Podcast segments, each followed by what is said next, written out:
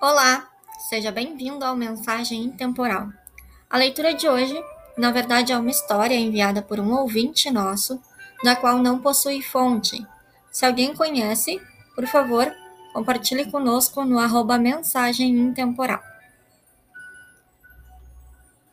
O velho mestre pediu a um jovem triste que colocasse uma mão cheia de sal em um copo de água e bebesse. Qual é o gosto? Perguntou o mestre. Ruim, disse o aprendiz. O mestre sorriu e pediu ao jovem que pegasse outra mão cheia de sal e levasse a um lago. Os dois caminharam em silêncio e o jovem jogou o sal no lago. Então, o velho disse: Beba um pouco desta água.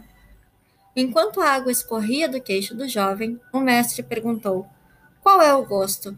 Bom, disse o rapaz.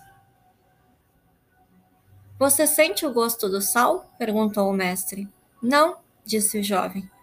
O mestre então sentou ao lado do jovem, pegou sua mão e disse: A dor na vida é de uma pessoa é inevitável, mas o sabor da dor depende de onde a colocamos.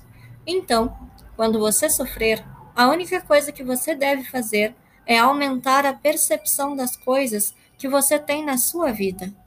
Deixe de ser um copo, torne-se um lago. Obrigada por ouvir até aqui. Tenha um ótimo dia.